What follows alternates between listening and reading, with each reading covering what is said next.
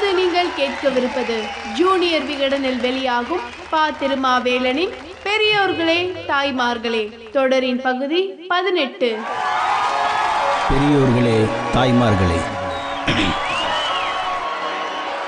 இரண்டு நண்பர்களால் இந்த தமிழ் மண்ணில் விதைக்கப்பட்டதுதான் சுதேசி விதை. ஒருவர் சுய அரசாட்சி வினாவிடை என்ற புத்தகத்தை எழுதிய ஜி. சுப்பிரமணிய ஐயர் இன்னொருவர் காங்கிரஸ் வினாவிடை என்ற புத்தகத்தை எழுதிய வீரராகவாச்சாரியார். இந்த புத்தகங்கள் தான் தமிழகத்தில் தேசிய சுதந்திர விழிப்புணர்ச்சியை ஏற்படுத்திய முதல் இரண்டு புத்தகங்கள். அந்த காலத்தில் மிக பிரபலமான பத்திரிகை த மெட்ராஸ் மெயில்.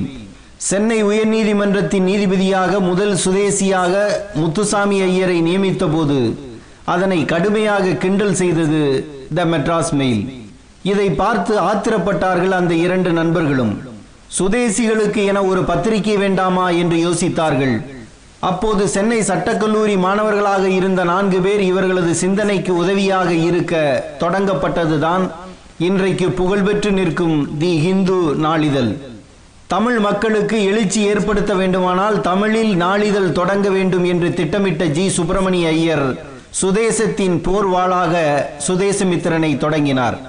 அதனால்தான் இந்திய தேசிய காங்கிரஸ் மகாசபை மும்பையில் தொடங்கப்பட்ட போது முதல் தீர்மானத்தை முன்மொழியும் பெருமை தமிழகத்தைச் சேர்ந்த ஜி. சுப்பிரமணிய ஐயருக்கு கிடைத்தது.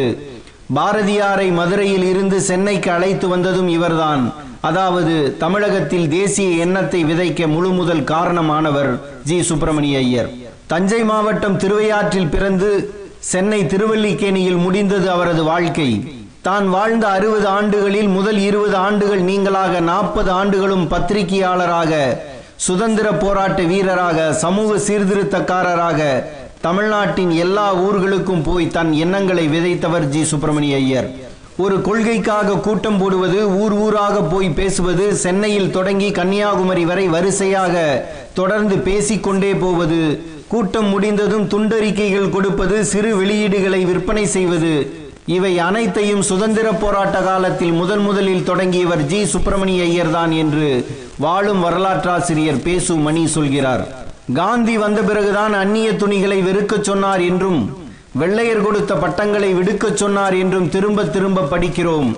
ஆனால் காந்தி இந்தியா வருவதற்கு முன்பே அவர் தென்னாப்பிரிக்காவில் இருக்கும் போதே இந்த இரண்டு போராட்ட வழிமுறைகளையும் பின்பற்ற தொடங்கிவிட்டது தமிழகம். அதனை தூண்டியவர் ஜி. சுப்பிரமணிய ஐயர்.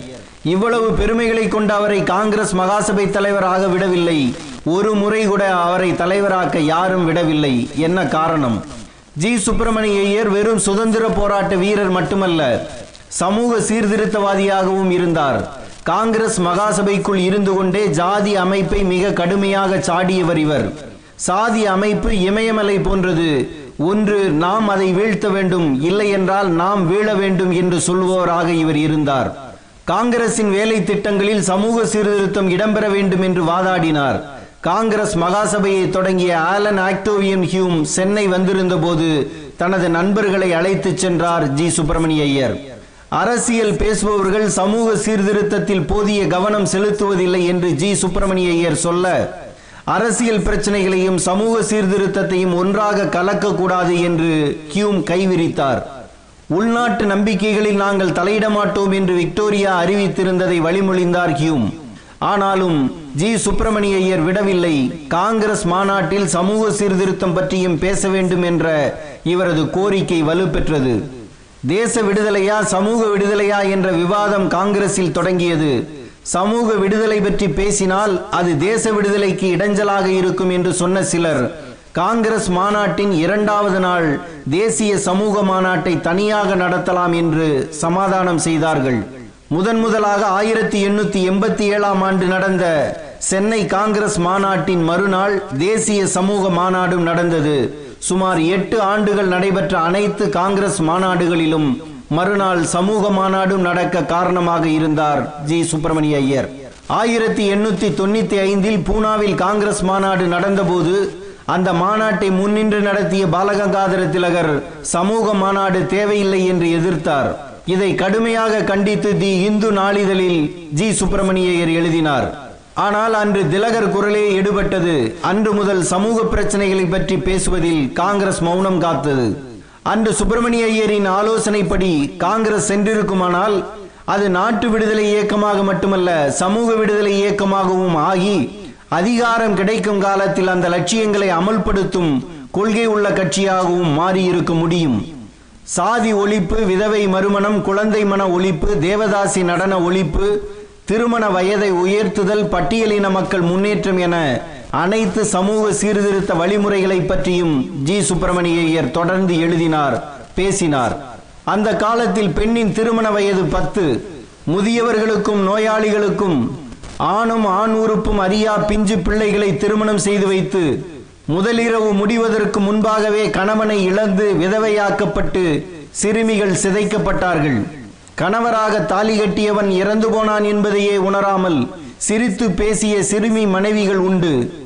ஆயிரத்தி எண்ணூத்தி தொண்ணூத்தி ஒன்னாம் ஆண்டில் பெண்ணின் திருமண வயதை பத்தில் இருந்து பனிரெண்டாக்க ஆங்கிலேய அரசு சட்டம் போட்டபோது அதை கடுமையாக எதிர்த்தவர்களில் காங்கிரஸ் தேசியவாதிகளும் இருந்தார்கள். வயதான கனமான ஆண்கள் உடலுறவு என்ற பெயரால் பலாத்காரம் செய்ததில் பலம் தாங்க முடியாமல் இடுப்பு எலும்பு ஒடிந்து போன சிறுமிகளின் தொகை கூடிக்கொண்டே போன கொடுமையை பார்த்து வேதனைப்பட்டுத்தான் திருமண வயதை கூட்டினார்கள். வெள்ளையர்கள் கொண்டு வந்த இந்த சட்டத்துக்கு ஆதரவாக ஆச்சாரமான திருவல்லிக்கேணி தெருக்களில் இருந்து ஒரு குரல் கேட்டது. அதுதான் ஜி. சுப்பிரமணிய ஐயரின் குரல்.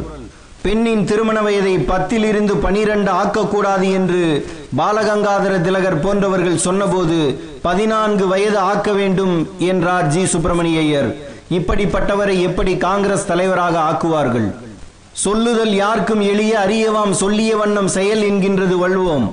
ஜி. சுப்பிரமணியர் சொன்னவர் மட்டுமல்ல செய்தவர். அவரது மகள் சிவப்பிரியை மிகச்சிறிய வயதில் கணவரை இழந்தார்.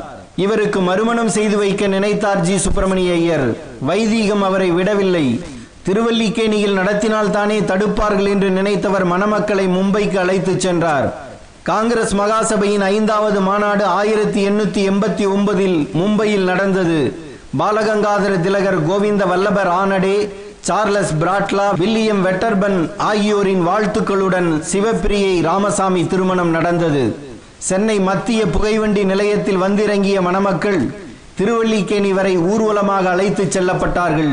அன்று ஆந்திர பிரகாசிகா இதழ் தனது அலுவலக வாசலில் மணமக்கள் வாழ்க என்று எழுதி வைத்திருந்தது என்கின்றார் பேசு மணி இப்படி சமூக தலைகள் அனைத்தையும் களைய நினைத்தவர் அவர்.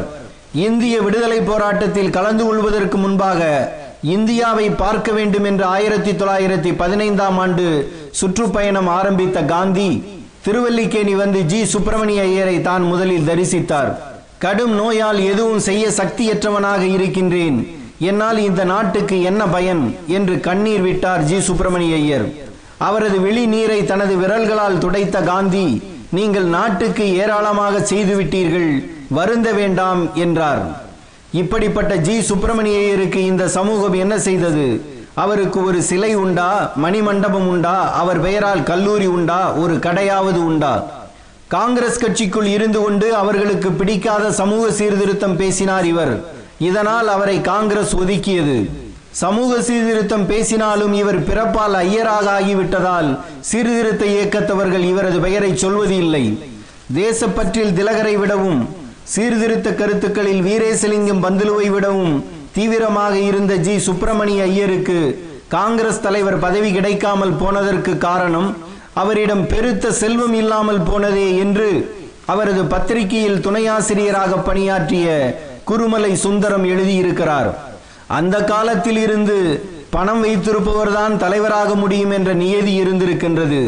மேலோட்டமான தேர்தல் அரசியல் பேசுபவர்கள் மட்டுமே தலைவர் நாற்காலிக்கு கொண்டு போய் உட்கார வைக்கப்படுகிறார்கள்.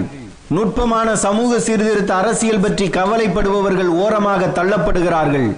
ஜி. சுப்பிரமணிய ஐயர் பேசியது இரண்டும் கலந்த அரசியல் இரண்டும் கலந்த அரசியலே இனி எல்லோரும் பேச வேண்டியது.